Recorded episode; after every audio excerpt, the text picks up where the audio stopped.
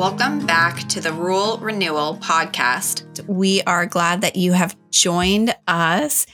And if you haven't shared with your friends about our podcast, we would love for you to do that because we want to be an encouragement to rural church leaders and to lay leaders doing uh, doing interesting and innovative things in their particular context. Yeah, and certainly as we continue to, to hopefully have this be a little interactive and hopefully include some of uh, some of the things going on uh, in your contexts, um, either through the Facebook uh, Facebook page, which is um, Rural Renewal Podcast Community, um, or certainly you can send us an email with some of those ideas. We want to share those kinds of things because one of the things I think in rural ministry that we're trying to do together is just uh, give encouragement, give creative ideas that help, um, you know, in your context. Certainly, no idea if perfectly fits in another context, but sometimes you've got to uh, have the chance to help out, or sorry, and sometimes you have to have uh, you hear about what's going on somewhere else, and then you're able to incorporate.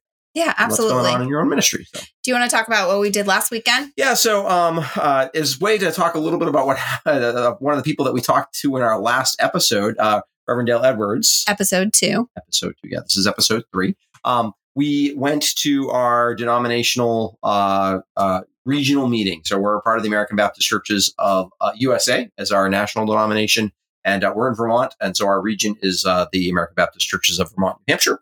Uh, once a year, assuming there's not a pandemic, we do we get together at least once a year, but once a year we get together for our kind of our annual convention. And so we were there, and it was uh, for us, uh, uh, Dale Edwards, who spoke at the last, Reverend Dale Edwards, who spoke in our last podcast, who we interviewed in our last podcast.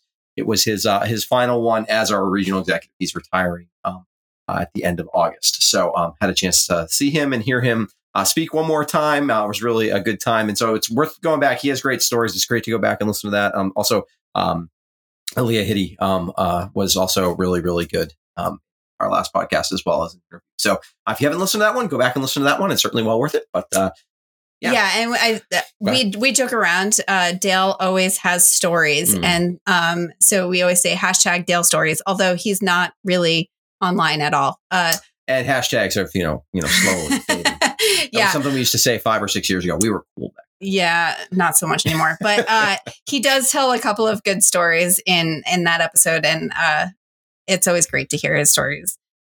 So, uh, we were going to talk a little bit about what's going on in our lives. Uh, last week, or was it the week before? Uh, our youngest daughter, she has so she's had some medical issues over the years, and um, so in a rural area, sometimes getting healthcare is a little bit of a challenge. So she had to get an uh, she had to get a vision evaluation uh, the other week, and yeah, her her uh, um not not so much for just regular vision. Um, she's had those a lot of times at their WellCare checks, but um, uh, this has more to do with uh, some of the way that she tracks things with her eyes and muscle movements involved in them. Yeah, stuff that's a, a, little bit above our heads, but uh, we still want her to be able to read and and be able to see correctly. So.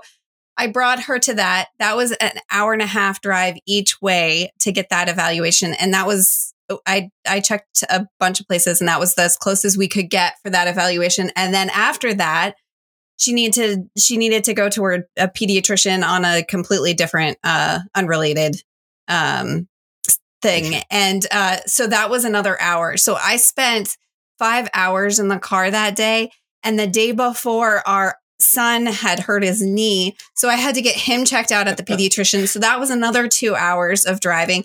So in the span of two days, I drove seven hours for kids' uh, doctor appointments. Yeah, and if you if you minister in a rural area, you're used to this kind of thing. Not maybe I mean probably on a personal level. Um, if you do uh, for us, the closest hospital we would go to to do a hospital visit is about a 35 minute ride um, uh, away. Um, and uh, a lot of times more like an hour. Um, to get to the first uh, like closest major hospital is like an hour and 20 minutes uh, drive time for us. So um, you're used to that. And certainly one of the things that you, I'm sure you've noticed uh, as you uh, with people as well is that particularly when people go through health challenges, um, when people have cancer or things like that, and they have to do multiple trips often to the doctors, it just eats time. Um, not that it doesn't do that in more urban and suburban areas too, but it just eats time up. Um, and so uh, that's not necessarily something we uh, kind of joke or kind of smile about in rural places, but it's a reality of living here, and it's a reality of how we help minister to people in those circumstances as well. Mm-hmm. Um, so you got to be creative about the ways that you help people out. Uh, yeah, someone uh, just today asked me, "Can you pick up my kid because I'm not sure I'm going to make it back from my appointment on time from a doctor's appointment." So um, that that happens uh, frequently around here. Uh, Chris, talk. Can you tell us about the fire department? Yeah. So, as part of helping you to get to know Kathleen and I a little bit better, um, I, I, mentioned this in the first episode, but one of the things that I have done, uh, I did after um, we also mentioned that our church, our original church building, when we moved here, um, we had a fire six months in, and one of the things I did was go and join the fire department, which I had sort of been planning on doing anyway. But um, and I've gotten quite involved in the fire department. It's a uh, one of the things in a rural uh, in a rural place. It's certainly an option for for ways to connect with uh, a group of people who obviously are they're all volunteers as well. So um, uh, we obviously they're there trying to do the best to help out their fellow uh, community members as well. We have we have some church connections on the fire department as well, but uh, mostly it's people who don't come to church. Um, and it's a great way to get to know some different people. And it's uh, obviously over the years opened up lots of ministry opportunities, um, both in the midst of uh, crisis kind of circumstances, but also certainly in other ways as well. And the church and the fire department have partnered with stuff. We do trunk or treat with them every year. Mm-hmm. Um, it's like a big town event, so that's a lot of fun. So yeah, um, uh, it has been become something. And my original, uh, and I probably talked about this a little in the first episode, but my original plan was not necessarily to become a firefighter. It was mostly just to go and be a chaplain. Um, uh, one, when you join a rural fire department, particularly in uh, New England, probably this is true. Um, they probably, I mean, they, all the guys there, I think, know what the word chaplain means, um, but I don't think they've ever had a chaplain before. Um, uh, they, that's not entirely true. I'm sure they've had pastors who have done stuff with them before um, in a kind of chaplain role, but as an official thing, no, um, probably not. But um, yeah, so one of the things I recognized that was one of the ways I could be most helpful to them um, was actually instead of just being there to provide sort of the kind of support that a chaplain would is to be there and help with firefighting support. So I've done a lot of that and uh, took uh, took a bunch of firefighting classes I never thought I was going to take, um, and have really found it to be uh, something that uh, I really enjoy as well. It's, um, I, I uh, enjoy helping other people out, and I enjoy the uh, kind of the the team aspect of what you're doing when you're fi- when you're firefighting, and the um, yeah, all that kind of stuff. The learning together and spending time I've really enjoyed that over the years. It's really been a blessing in my life. Um, and, uh, and I think hopefully a blessing to the fire department that I've been there uh, over the last, uh, I've been, well, well, we've been here 13 years. I guess I've been on the department more than 12 years now, like 12 and a half. So yeah. Yeah. You joined yeah. pretty soon after we got yeah. here.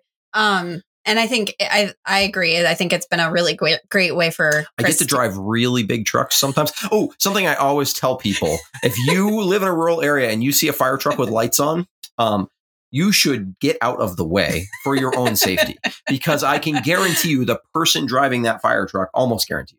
We have a bunch of guys in our department who do drive big trucks, but um, when I'm driving the fire truck, uh, I, I am driving a truck that's way bigger than any truck I should ever be allowed to drive that weighs way more than it should. Um, and yeah, and in a highly stressful situation. Well, or somewhat stressful situation. so get out of the way. That's why we have the lights. Just get out of the way. It's my yeah free no. advice. Absolutely. Um, we've got stories about Chris's driving. Uh, oh, yeah. we'll have to save that one for uh, yeah, another one. Um, Message us if you want the. join the Facebook yeah, group. We'll have to share that. And we'll share it there. um, so uh, uh, each week we're going to give you a way to know that you have found the right podcast. So, Chris, uh, what what are you? This is a good one for you to to talk about. Yeah. So, um, one of the ways I think you know you live in a, in a rural community um, is that uh, you have to be careful. Um, now, as followers of Jesus, we should always be careful about mm-hmm. what we mm-hmm. say to people, um, but particularly in, in, a rural community, you have to be careful because uh, you do not know who is married to whom uh, and their history necessarily, especially if you're relatively new to the rural area. or area. who you're related to uh, yeah, who you're even related to. Well, that's if you grow up in the town. Well, that's true. Uh, which is um. So so I I kind of in- know this inherently because I grew up in a small town, not in the town we pastor right now. I grew up in, in a rural town in New Hampshire, Samerton, New Hampshire. Um, and I grew up in a church. My parents still go to the church that I grew up in. Uh, they still live at the house that I I grew up in as well. And uh, when I went to church there as a kid, at the time it was uh, Second Baptist Church of Samerton. Uh, they've changed their name now now Mountain. But anyways, uh, back when I went to church there um, as a kid, uh, all four of my grandparents went to church with me every Sunday morning. Uh, matter of fact, I usually sat with my mom's parents. Uh, we sat in the pew next. To each other. It was a long, uh, and I would, uh, yeah, they they would Grammy would keep me, uh, you know, occupied as you do with a with a five or six year old in church with a calculator. Well, you know, the iPhones were not a thing. very early version of the iPhone, and doodling on. Yeah, anyways, um, that's that's what that's what uh, that's what we did. And um, but my my other my dad's parents also went to the church there. My dad's uh, my dad's grandparents. Uh, he still had two grandparents alive. Two, two of my great grandparents went to the church. Um, uh, certainly at different times, I had cousins who went to the church with me. Um, and this was not a big church. This was not like a, a congregation of, of, of, several thousand or several hundred. Uh, we probably even uh, back then it was probably like 60 to 70 people was a good Sunday. Um, I, I, was related to more than half the people who went to church on Sunday and the people who I wasn't related to, um, I might as well have been, particularly the other kiddos there. You know, I, we spent tons of time together. We knew them well. Um, it was just kind of part of growing up in a, in a small community. So, uh, I'm sure all of you who uh, live in small communities, you're nodding along to that. Yes, of course. You know, um, the people who make up your churches uh, are often related in ways you wouldn't know. And then the other people in town who maybe aren't part of your church, but part of your wider community, they're related. Um, they're either, and sometimes that's, sometimes they're related and that's a good thing uh, for them, for their relationships with one another. Sometimes it's maybe there's a negative history there. I'm sure you have some of that in your small towns as well. And, and learning all of those things and knowing who to ask the right question to, who can tell you those things is an important part of uh, navigating life all town or a rural place. Yeah, absolutely. Absolutely.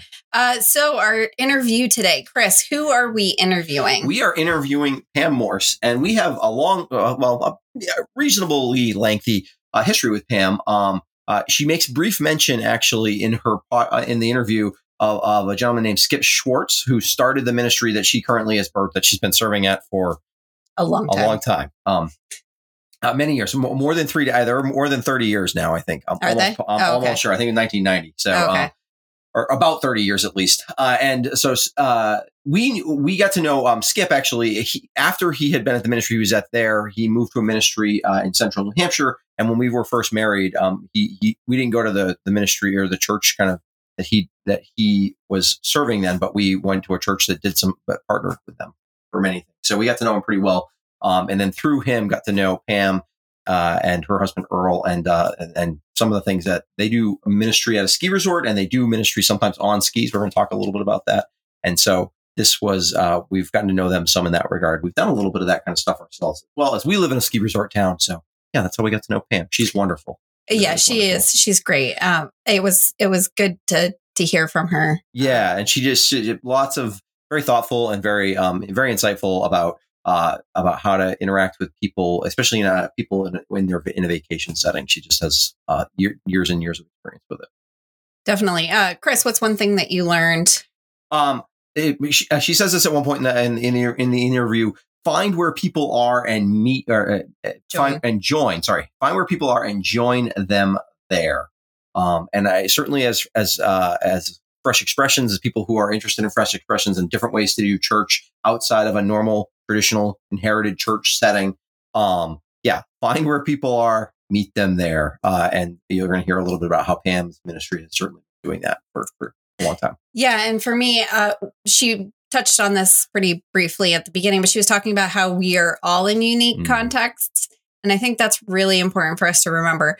I mean, I think uh, rural contexts are definitely different than like urban or suburban contexts, but um, even, you know, uh, we have friends that are they that that their church is not that different from ours and it's it's in the same denomination and it's only a half an hour away but the churches are not the same no. so whatever we take from these podcasts or resources um, we do have to make them our own um, but i think it can still be an encouragement yeah of course yeah yeah this is i mean i think that's that's always going to be the case you, you can never there's no box that you can just buy your ministry in or, or have somebody send you your ministry and yeah, you open it up and yeah. it works. And you gotta you gotta figure that out um, for for the context in which you are in. So yeah, yeah.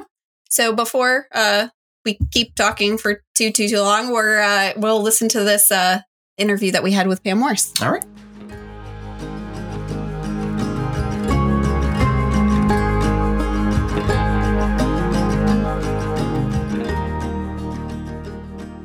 We're excited to have Pam Morse on the show today. Pam, can you tell us a little bit about yourself and how you ended up doing ministry where you're at? Well, sure. Uh, be happy to. Uh, I went to seminary in Boston area, and at that time there was a clergy glut. uh, way too many clergy. The whole thing was tipping into the ocean. And my husband and I had attended Bates College in Lewiston, Maine. And so we liked Maine a lot. And so when we finished, we both finished seminary and we were looking for a place to serve. And that's where we ended up, which was in a pretty somewhat semi rural area in Maine, in Farmington, Maine. And uh, they were willing to take on a clergy couple, which was really great, which is back in 19, 1989 was, was, a, was, was a really new thing. And we just- we just- Even back in 1980, somewhere. You're much younger than I am. But thank you, but thank you. And so we just love being in a small community. And that's how we originally kind of started it, what we will generally call rural community ministry.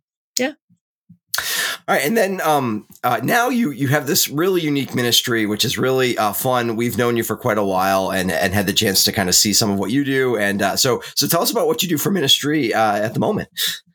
I, at the moment, I am, along with my husband, co pastors at Sugarloaf Christian Ministry, which is, uh, let the cat out of the bag, which is at a ski resort in the Western Mountains of Maine. And as we like to say, you know, it's tough work, but somebody has to do it.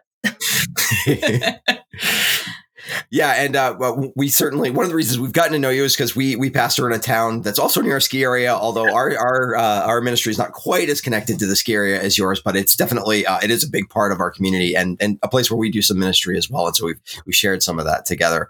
Um, but yeah, it's really uh, it, it's just been really neat to to get to know your story a little bit in that regard and the neat ministry way God's called you to that kind of ministry. Uh, so, what are some unique challenges that you face in your particular context? And yeah, and thank you for recognizing this is a particular and context, and all of our contexts are very particular. I mean, none of us do ministry in any kind of generic way. I mean, it's all particular. And it is rural where I am, and the town where I pastor, which is Carrabassett Valley, Maine. Lots of letters, hard to spell. It is rural, and we have about 600 residents. So I think in that way we def- we you know we fit the rural category, but we have 10,000 pillows, Hmm. Wow. Hmm. and that makes it a really unique context for ministry. I'm in the middle of a ski resort, uh, 40 uh, the Western Mountains of Maine. I'm about 45 miles to Quebec, and about 45 miles to New Hampshire. Mhm. So uh, it's it is very unique, but unlike some rural areas, it's really very transitional. Hmm. So, in the time that Earle and I have been here, we arrived in full disclosure in 1990. Uh, we're probably on our fourth or maybe fifth congregation. There's nobody left from that Mm. original group at all. Those are some of the things that make it unique. It's also, and I'm so glad you guys are interviewing me. It's Northern New England, so hello. yes, definitely Nobody cares about church. Um, I mean, the only people that are there are the people that really, really want to be there. There's no social cachet. There's no like, which church do you? Go? I mean, there's none of that. Um.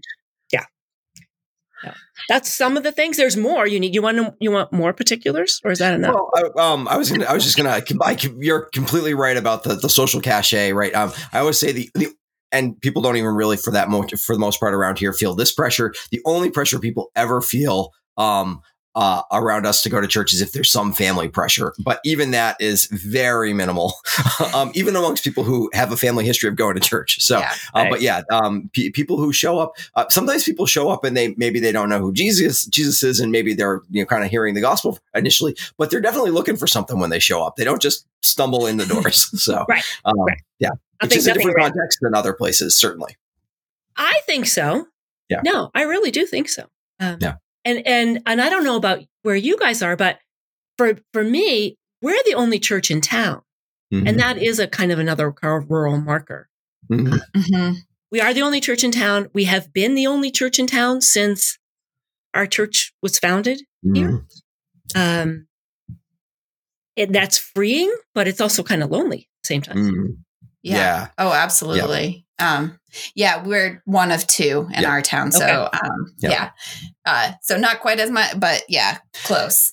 Yeah, and, and, and, but there is still that. Um, we are certainly, uh, as as I'm sure you are, you know, we're isolated from kind of clergy uh, colleague kind of groups and things like that. Um, Skype or Skype, uh, Zoom and Skype and those kinds of things have made that a little more uh, possible. Certainly, we've all learned that through the pandemic. But uh, um, but those yeah relationships with other clergy, um, which can be you know really helpful in in our context, uh, are you have to work uh, to make those happen a lot of times um, and and there's not uh, you know you only have a couple a couple other options usually which is fine but it, yeah um, yeah you do have to kind of work through that so. Um, now what do you see as god's specific mission for your particular context? Well it's interesting it kind of flows from that. One of the things that's a positive about being the only church in town is that when you want to do something you have to partner with people who are not in the church mm. Mm. And that's awesome. So we partner with the mountain. We partner with the library. We partner with the Lions Club. We partner like nerds. You have to, you have to get out because that's who's out there. I mean, we partner with the ski club or whatever. And so that's actually a really, a really good mm-hmm. positive. And for our specific mission, or a particular context, I, I do need to say our ministry was founded by a man named Skip Schwartz, who was here for about four years and he was now retired. And he had a vision for reaching people coming to the ski mountain to for vacation. Mm-hmm. He, he kind of thought if we can connect with folks when they're relaxed, when they're enjoying life, then they might slow down enough to listen.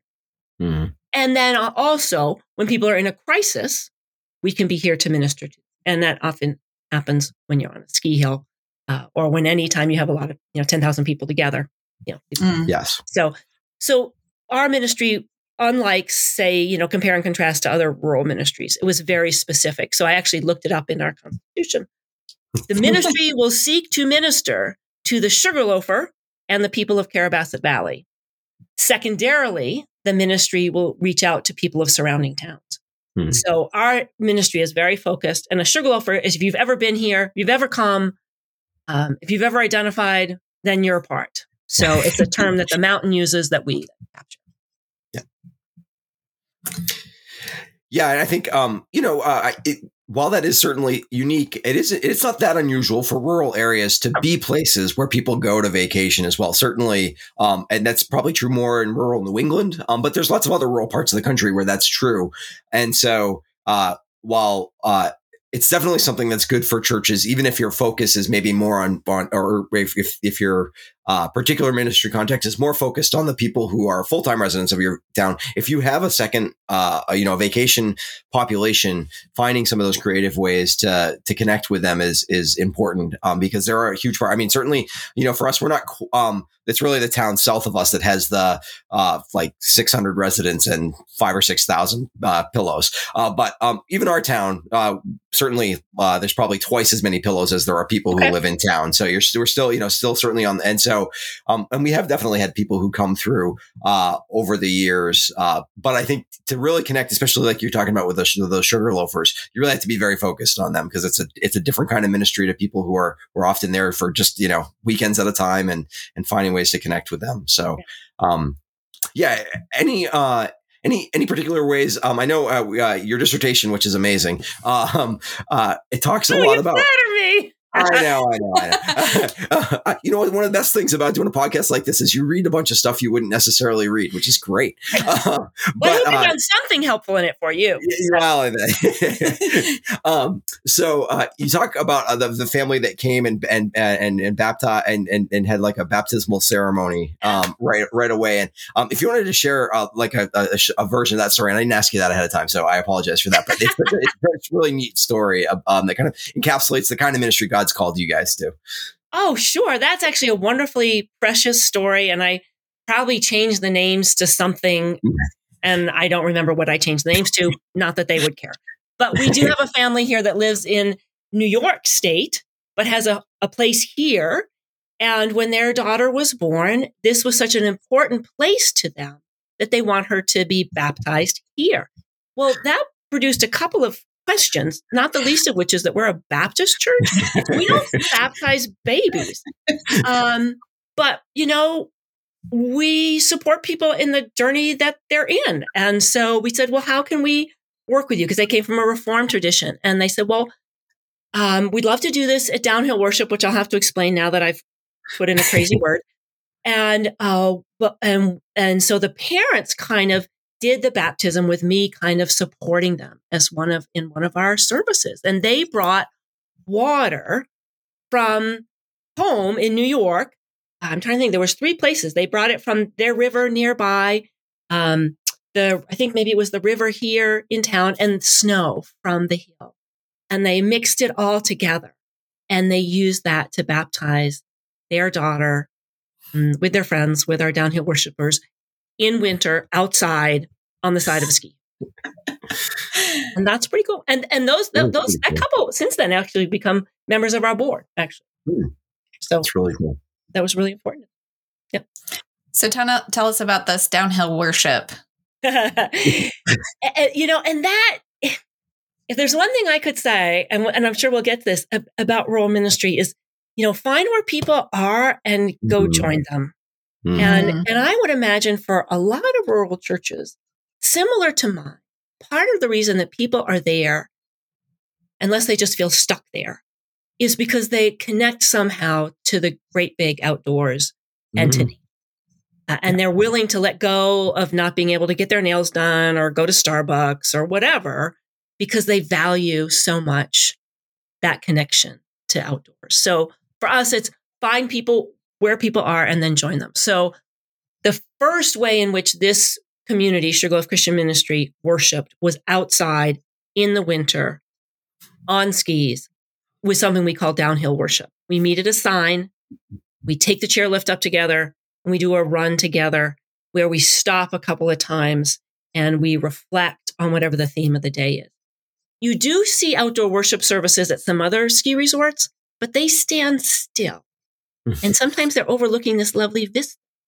But it's warm and it's sunny, and that's not Maine. so we can't stand still and look out, and you know you got to keep a move on. So, uh, so that's what downhill worship is. And uh, I was just thinking, matter of fact, I shared one uh, just a couple weeks ago. Uh, give an example of like how do you get this to work? Um, at our first stop, we gathered together. We sh- just shared our first names, and I said, "Do you prefer to ski? No, which do you find more problematic? Skiing in flat light or skiing when it's really, really cold and windy? What mm-hmm. bothers you more? High, high wind or, or flat, flat light? Um, and we just took off from there. Nice. Um, everybody can answer that question, right? Was gonna say it's flat yeah. light. It's the only answer you can get. I don't I don't like it cold. I'm, a, I'm a fair weather skier. Thank you, Chris. It's flat light. No, I, um, that day we had hundred percent were voting for flat light. Now, of course, that day it was incredibly flat light. Uh, yeah, and I just come back from uh, three weeks in Europe where I swear I didn't see the sun, and so it was a. But but we use that as a jumping off point to talk mm-hmm. about sources of light uh, mm-hmm. Then we talked about the scripture. You know, Jesus says, I am the light of the world. And then he says, You are the light of the world. And so each time we would stop, we would talk a little bit about that. So we took what was kind of going on around us and, you know, ingested it and applied it. I don't know if that's helpful, but that's uh, that, yeah. No, I mean that um incredibly helpful and and a thing the kind of thing that um, yes, your church is sort of it's built into the DNA of of of of, of your ministry, but that so many I think of us as uh, or churches that are maybe a little more traditional in the DNA that that got them going uh, as ways that we can uh, remember, hey, we, where, what are people up to? What are they doing? How can the church, instead of trying to start its own thing up or do its own thing, how do we join, uh, in. join in with what's going on and, and bring the gospel into Fresh Expressions is certainly all about that, right? Finding the place where you can uh, uh, find what's going on, connect with it, and, and make it a space for Jesus. So, yeah. Well, and, and honestly, that almost sounds like you're forcing yourself on the space, but you know, opening it up to be a space for Jesus. Yeah. yeah it, it, well, I mean, for the folks that that I'm dealing with, you know, their sacred space, their sacred place is on the mountain. So yep. mm-hmm. why would I insist that it's more holy for them to be inside a building?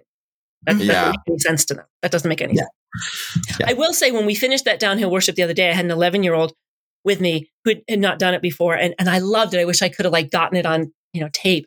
He said, I like church outdoors way more than church inside. I'm like, my work is done. So That's great. Good for a lot yeah. of folks. Yeah. Now, uh, when you read ministry books or you go to conferences, what are some challenges you face in trying to apply the uh, what you're learning there to a different context that you're serving in? Yeah.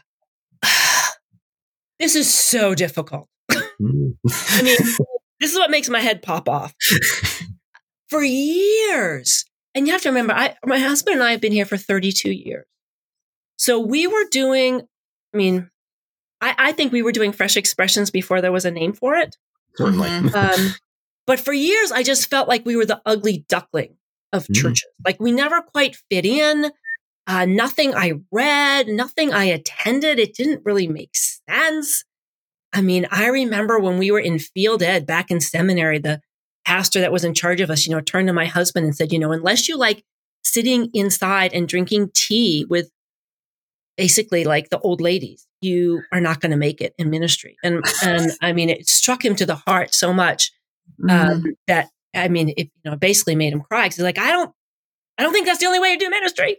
Mm-hmm. Um, what I forgot, because I would often say to folks, this is just, just feel like the ugly duckling. What I for, what I would often forget though is that the ugly duckling does turn into a beautiful swan, but Mhm. it still doesn't look like anybody else in the barnyard. I- yeah, that's true. I have to go back and find that, that that old folk story. So I still have to re-sign everything I read, everything I watch. Um, I can't take anything in and just apply it. There's no like program. yeah. Mhm. You probably find that too, and that's Yeah, I was say. I think um, certainly in our context, and I, I would imagine mo- in most rural contexts, it's very, uh, very rare to find something that you can just sort of like plug and play, a, a- apply to what you're doing, and that's pro- that's probably true in non-rural contexts as well. Um, Yep. But uh, certainly, I, I, we've never found anything that, you, you're like, oh yeah, I will just do this exactly like that. Yeah, that's, Yeah. definitely not. I, I remember years ago there was a, a guy years and years ago. He came to the church and he was from Florida and he thought that we really needed to do evangelism explosion. That's going to date me and anybody else who's like listening. And it was this thing where you kind of would like go door to door and kind of like explain Jesus or whatever.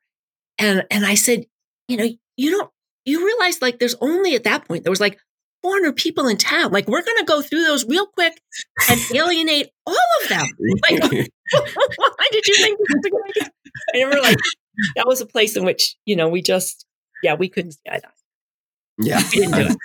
Not, yeah, no, nothing in uh, northern New England. I, I feel uncomfortable when people come to my door and I'm the pastor. So. but that's uh, that's very much a New, New England thing. So yeah, going door to door would be really uh, a, a complicated way to try to do ministry. Certainly. Uh, so, what is a recent story that reminded you that you live in a rural place? Ooh, um, let's see.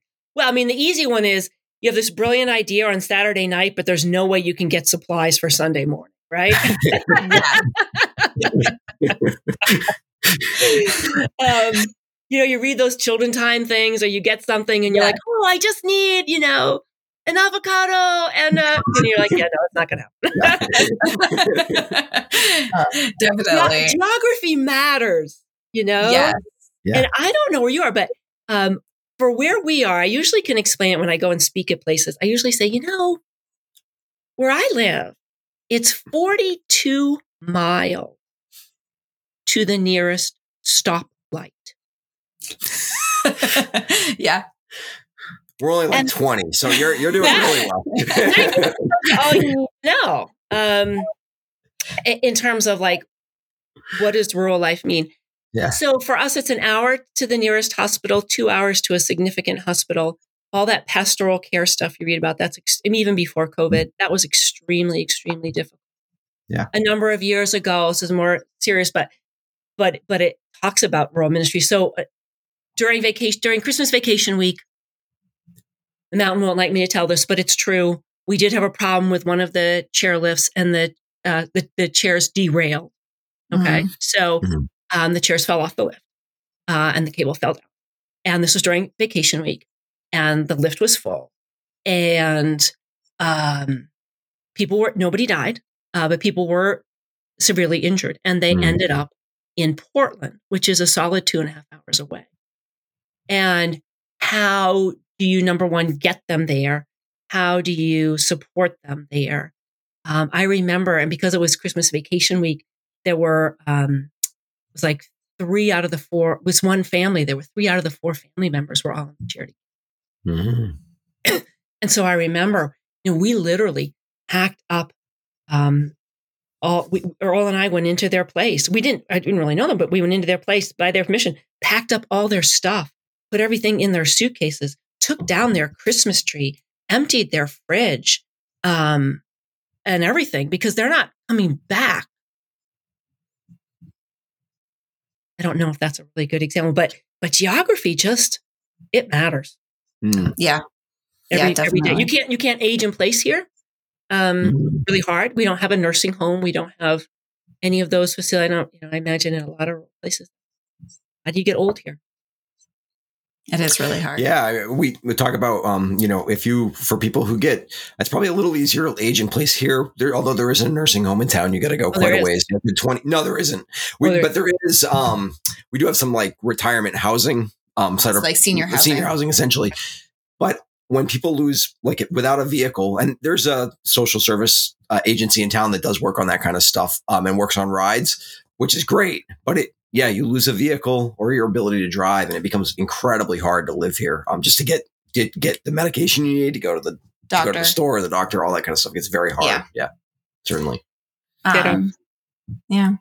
Uh, so we were fascinated by the way you spoke about place in your dissertation. How do you think people's lack of sense of place has impacted the way church does ministry? Hmm.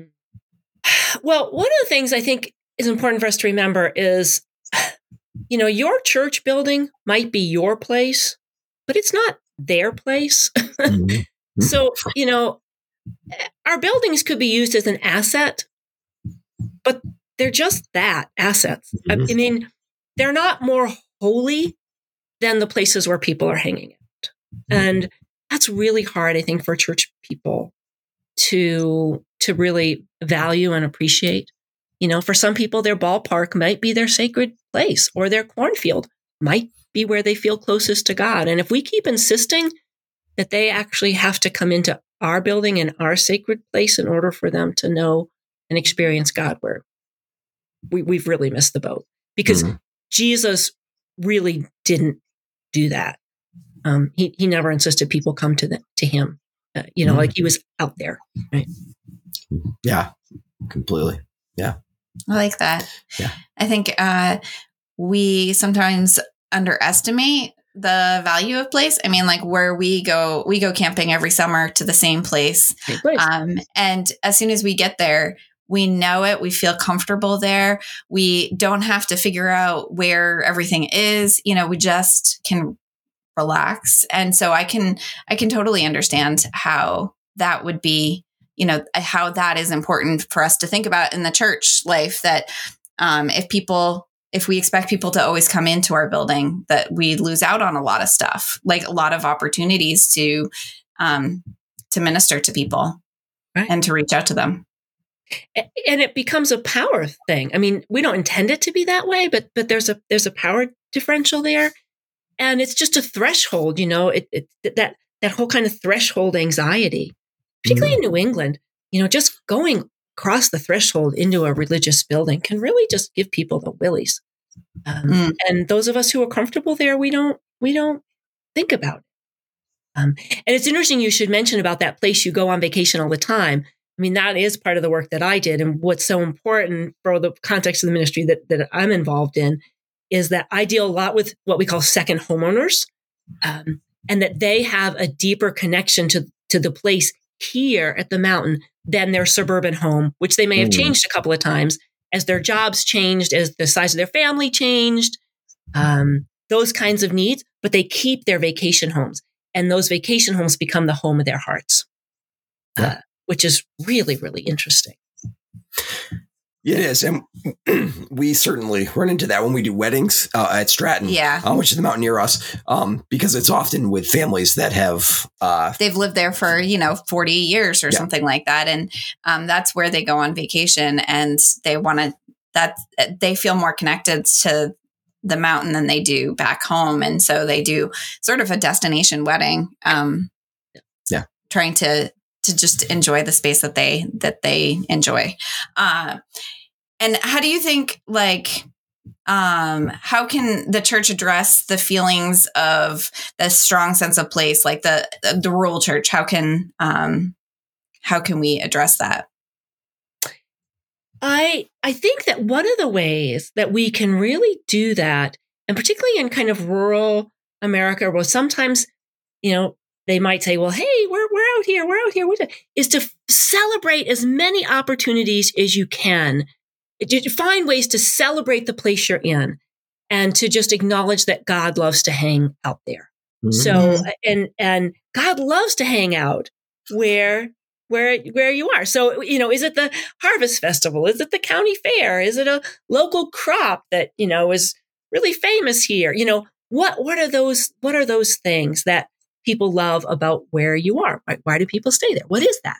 Um, and and to come along, and this is something that I've learned again, not having another church in town, having all the players and partners that I work with be people who are already in the community in a way that's not religious, um, that don't have that, those kind of hangups that we, particularly in New England, have. You know, how do I come alongside other groups that are helping folks to appreciate their locale? So, is it the snowmobile club? Uh, Mhm. Is it the Grange? Uh, is it the skateboard park kids? I mean, it doesn't have to be an age thing, but and to help them celebrate what it is that makes uh, that the place where they are Hmm. so powerful. And and uh, and if I could just make one little one little pet peeve about get outside, if you haven't heard that yet, get outside. um, Jesus mostly spoke and taught and healed outside, and it's so apparent that it, it's it's when he goes inside that the authors tell you he's going inside. Otherwise, you can assume he's outside. it's true. Um, and so I think that, and if we're involved in the outdoors, um, I think outdoor ministry keeps things connected to the world around Mhm. us. And you can't drone on for as long if you're outside. Can't do quite as many verses to the song, right? You got to you got to wrap it up. And you can't talk so long. Um, it's hundred you percent gotta accurate. keep it crisp. you know, and, and and and oftentimes they're not like sitting in these pew. Like I don't know. It's just one of my. Jesus was outside. Just get it. Mm. Yeah, I was gonna, one of one of my favorite places I ever did um, planning for a funeral was um, uh, one of the first funerals I ever did here. I went; it was sugaring season, which is huge in southern Hey, Vermont. And uh, and uh, they, uh, the family they're like, well, we're boiling tonight. Um, you want to come over? And and actually, after that, I spent many nights uh, hanging out with them at the, which unfortunately they don't boil anymore, but the family kind of moved on from it. But it was yeah, um, and a great way to kind of bring Jesus into the moment, um, and also just to also just have a lot of fun, right? I mean, it's who who doesn't want to go and make maple syrup for a night? It's amazing. Exactly. How sweet that was. it, it was really sweet. Really sweet. Um, But sweeter you're as the night went on, actually. Writing about that thing. uh, you also talk about um, you you have a discussion on place. You talk about uh, the overemphasis on the spiritual aspects of life while diminishing the physical. That it can lead to devaluing a place. What are some ways that your unique ministry is able to use its emphasis on the physical to make real connections with your community and the people who live in it? Ah, I don't know if I can answer this well. It's a great question. It's really hard. Um, but what I can do is just talk and see if, if anybody answers that question. that's that's what I would do. So. um, well, one of the things that we try to do is don't just take whatever you do inside and take it outside Hmm.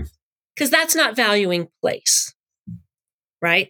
That's just valuing the stuff that we like to do, and we're gonna just go do it. That doesn't that that has. I mean, it can work, but it's not. It's not the best. Mhm. Um, when you do that, one of the things you'll notice is how artificial some of the things we are that do that that can kind of work inside, but when we get outside, that they, they they just they, they don't work that well. um, and uh, and I think the other thing too is, you know, our focus, as I said, it's not about getting folks out there to come in here. Um, it's about going to where people are and and and to engage them on their in their own comfort zone, engage them mm-hmm. in their mm-hmm. own sacred place, uh, in their own sacred space. Um, and you know, Jesus went up on the mountain to pray. Jesus spoke from the fields and the mountains. You know, Jesus made all of this earth holy ground. Mm-hmm. Um, and and our kind of unwillingness to adapt to that, uh, we, we, lose. Um, mm-hmm. You know, so. We have a couple of different things. Obviously, we mentioned downhill worship. Uh, one of the other ones, I'm trying to think of what's you know translatable to other places. We have a actually we've worked for years, number of years with the mountain. We actually have an amphitheater on the top of the mountain, uh, which we built uh, in cooperation with the mountain, obviously because they own the mountain itself. Uh, but at, at, that amphitheater during the summer months, people take a chair lift up and we meet in this amphitheater. It has great, great sound, but we try not to do the traditional stuff. They are actually seated and they are actually outside, but we try to make those the, that that um, moment. It's right out in public. You know, people are walking by, people are hiking, people are taking the trails to do other things. So we're right there in the midst of everything. And I'm trying to think of like some examples. Like one day I'll say, "Hey, let's look at the clouds," you know. So we'll all lay down on the pews and we'll look up at the clouds and we'll you know see what's up there. Like everybody's done that. Everybody can can do that, you know. Or one of my favorite ones last summer is I had everybody to get up and go find a tree and just spend some time with it. And, you know, there are thousands and thousands of trees out there, but each one's unique. Um, mm. And kind of make that connection. There's just so, there's so many ways mm. to just value what I think God values, which is the place where people are. Mm. Sound like an old record, don't I? That's okay. Uh, so uh, we're we're going to ask you a more personal question uh, about your personal faith. Um, what is one spiritual practice that you have found meaningful for your faith journey? Again, sounds like a broken record. One of the things I had to, I grew up in suburbia, by the way. I grew up on the T line outside of Boston. So uh, I did not grow up rural. Um, you know, I grew up, you know, wasn't actually a pavement jungle, but, but I, I but truly, you know, I grew up with all the amenities of suburban life.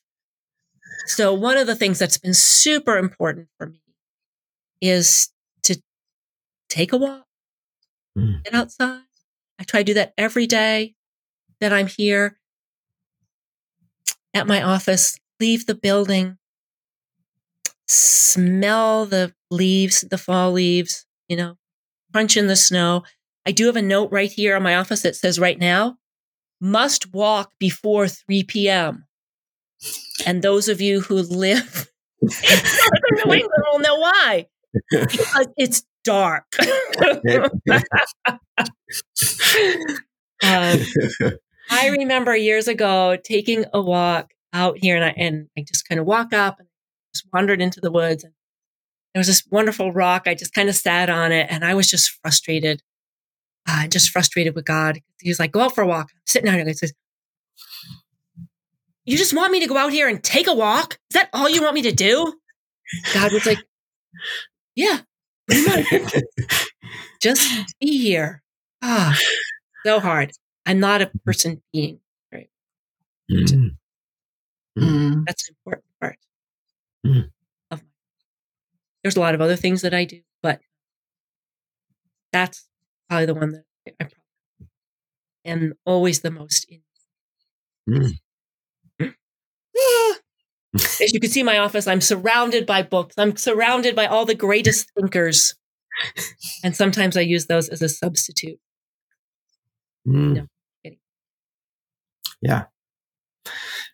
Well, yeah. thanks for sharing with us today. Before we close out, uh, if people want to connect with you online, how can they do that?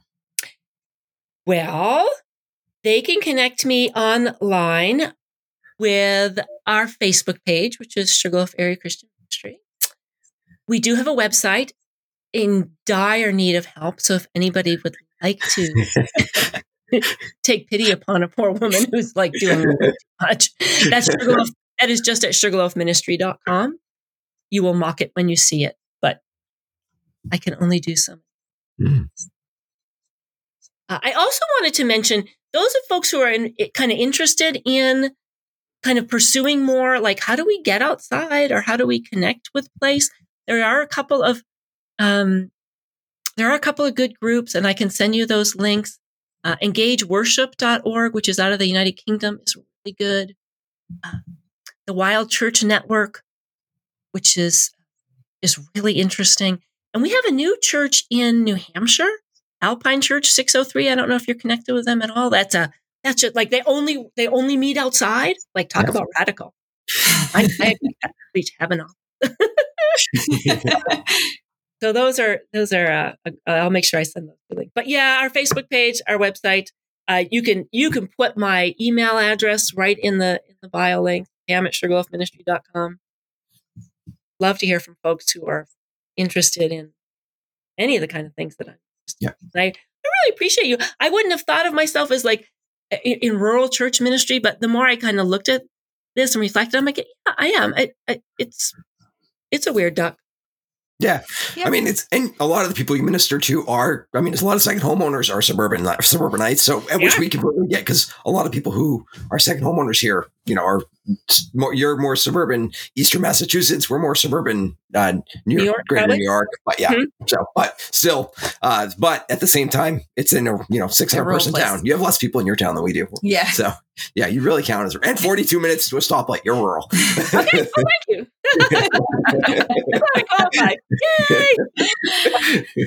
well, thank you so much for joining us today. We really appreciate you taking the time to talk to us, and My we pleasure. hope you have a great day.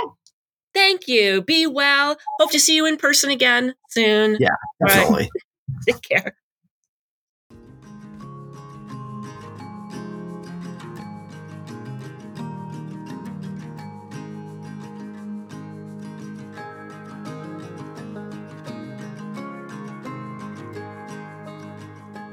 All right, thank or welcome back, and uh, we are we're just so thankful for the opportunity there to interview uh, Pam Morse. And one of the things we want to do at the end of each of the interviews is just talk, say uh, each of us have a chance to say one of the things that we took away from the interview. So, Kathleen, what was something that you took away from our interview with Pam?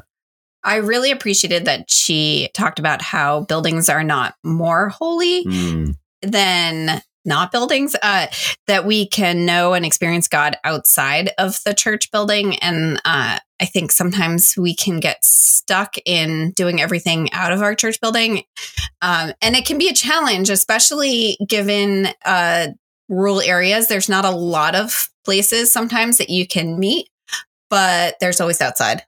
There is. And I was, did you share that one just because we went like six and a half years without a building? Um, seven years without a building. No, no.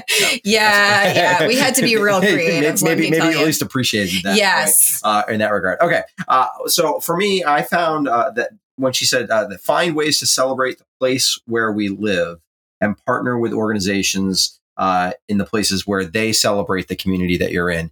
Um, and one thing that, uh, uh, and, and this has been tricky, I think, maybe for all churches, but certainly one of the things that was hard, there were many things that were hard about uh, the, the way that the, the COVID uh, changed the way that we had to interact with one another for ministry. But one of the things that was hard is it became hard to celebrate and do all the kinds of things that we do to kind of celebrate the people we are. And um, certainly, I remember hearing advice many times in the past about, you know, um, make sure to celebrate the things, the good things that God's doing, um, and the little victories that you're having as a church community. Um, because it's easy to get. Uh, we, we, live in a world where there's lots of, there's obviously lots of hurt and lots of things going on in the world around us, and um, it uh, uh, it can become uh, daunting to try to think about how we're gonna how we're gonna try to minister in all those circumstances. But when we see God doing something really neat, and we uh, can see the ways that God has used us to do some neat things, uh, we should celebrate those things. And uh, we can get outside to do those things. Um, we we had a sledding party at church yesterday. Yeah. Um, and it was a little chilly, but it was nice to get outside and have fun doing that. that was it was fun thing to do. So yeah. Yeah. Chris had to go out walk on a pond to to retrieve a sled. Yes. That had the yes, it was important to not send one of the little ones. Although in some ways maybe we should have sent the little ones. That pond was fine. It was yeah, was it was very small. Yeah, was, yeah. Uh, so, and I enjoyed the sledding part. I don't know. Kathleen does not really love the cold, but you seem to endure it pretty well uh. Yeah, I hung out with someone else who probably doesn't. we did not have a fire uh, like a We didn't campfire have a going. We fire. often have in the past. Yeah. That just didn't happen this year. We should do that for you next time. yeah, but it's it's okay. I embrace it. Yeah, So- exactly. we, we live in Vermont. You have to you have to to some extent embrace the cold. Yeah, absolutely. Uh, so, Chris, uh, tell us one thing that has happened recently in your life that reminded us that we live in a rural location. Yeah, certainly. Um, so one of the things uh, we talked about firefighting and, and how that has often opened up opportunities. Um, actually, just a couple of days ago, um, had a call, and uh, one of the things our fire department we don't do medical. Um, uh, we have a separate um, uh, ambulance service in town that runs basically all medical calls in town. Which, quite frankly, for me is, um, uh, I mean, they do amazingly and important stuff as Mhm. well. But for me, it's good because the time commitment uh, to to do both of those kinds of things would be way too much, and and the time commitment on medical calls just wouldn't work in my schedule. Um, but um, so it's pretty rare actually that we help out with the medical calls, the fire department. But once in a while, if they need a little extra help lifting, or if they need help um, uh, getting someone out of a circumstance, then they will they will call us for extra help. So the other night, I was woken up in the middle of the night with my pager going off. Something that actually doesn't happen that often, thankfully, because uh, the older I get, the harder it is to uh, bounce back from losing a couple hours of sleep in the middle of the night. But anyway, we um, pager goes off, and I heard that there was um, a driveway that wasn't plowed, and somebody needed to go to the hospital, um, and that they were going to need some help to get this person uh, to the ambulance. And um, uh, because I heard the street name that it was on, and because I'm pretty familiar with the with this with the family and the circumstance there through lots of uh, other ministry things that have happened over the years, I knew exactly where it was. I knew I, I had a pretty good idea of who the person was actually that was going to need the help, and uh, I knew and uh, and certainly knew the family well enough to be able to interact with them in a way that was going to be helpful. So I uh, I would have responded anyway, but I made sure I ran, got down in the car, helped. Uh, we got our, we got, um, we headed over to the where the call was. Uh, made sure that I, I headed quickly up to the house. Um, there was already an EMT on scene uh, who was doing a bunch of medical stuff, but I was able to kind of help out with some of the logistics and things like that, and helping, hopefully, helping them, the family, feel a little bit more comfortable. Um, and that's just the kind of thing when you live in a small community as a pastor, you're going to find your way. And you don't have to be a pastor, just as, as a person who's trying to uh, be uh, a person of peace for Jesus in, in a place like that, um, where you have these opportunities to help out your neighbors because you know them um, and you know the circumstances uh, and you know how you can be beneficial in the circumstances. So, um, yeah, that was uh, something that happened the other night. Not again, that's a pretty uh, unusual story. There have been other medical calls I've gone on, certainly because of we're helping out, or uh, when I've known that it was somebody from church for, whom the medical call was for, uh, because I recognize the address. But in general, uh, yeah, I, uh, I in general don't do a lot of medical stuff, but there's certainly an opportunity there. We have a couple people at our church who have been on uh, uh, the ambulance service for a long, long time, and they they find lots of ministry opportunities um, as they're obviously there to help medically, but they often know the stories of what's going on. They've been living in our town for a long time, for their whole lives. So Yeah. um, so yeah, uh, finding those places where you can,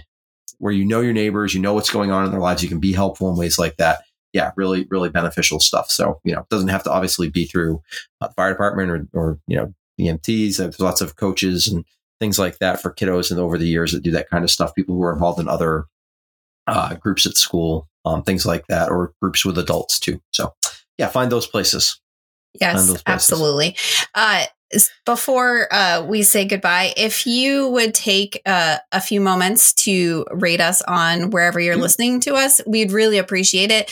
Uh, we want to be an encouragement to the rural church. And uh, one way that you can help us is by uh, giving us a rating. Um, you can also share us with your friends and you could share us on social media. We have posts on um, Fresh Expressions. Uh, our Fresh Expressions uh, social media pages. Uh, we're on Facebook, Instagram, and Twitter. So if you need you need something to share, you can do it that way. But we would really appreciate you taking the time to do that. yeah, it just helps get the word out about the podcast and hopefully build uh, a bit more of a community here. And uh, hopefully, all together, we will continue to find ways to uh, see the gospel move forward in our rural communities. Rural Renewal Podcast is a part of the Rural Renewal Summit, an initiative of Fresh Expressions happening April 21st and 22nd. The summit is a two day digital event exploring new possibilities for small town churches. Learn more at freshexpressions.com slash rural renewal summit. Fresh Expressions is a worldwide movement of everyday missionaries who want to see churches thrive in the places we live, eat, work, and play. By leveraging the creativity and endurance of the inherited church. To learn a simple five phase process for starting a new expression of the church that works in small towns, big cities, and everywhere in between, go to freshexpressions.com slash how to start. To connect with this podcast, you can email us at podcasts at freshexpressions.com. Rural Renewal Podcast is hosted by Kathleen Blackie and Chris Blackie. It is edited by Joel Limbowen and produced by Kathleen Blackie and Chris Morton. Our North American director is Dr. Christopher Backert. If you've learned something or have been encouraged by this podcast, please help us spread the word. You can give us a review on Apple Music or Spotify and share this episode on social media. Let us end with this prayer for town and rural area from the Book of Common Prayer. Lord Christ, when you came among us, you proclaimed the kingdom of God in villages, towns, and lonely places. Grant that your presence and power may be known throughout this land. Have mercy upon all of us who live and work in rural areas, and grant that all the people may give thanks to you for food and drink and all other bodily necessities of life. Respect those who labor to produce them, and honor the land and the water from which these good things come. All the, this we ask in your holy name. Amen.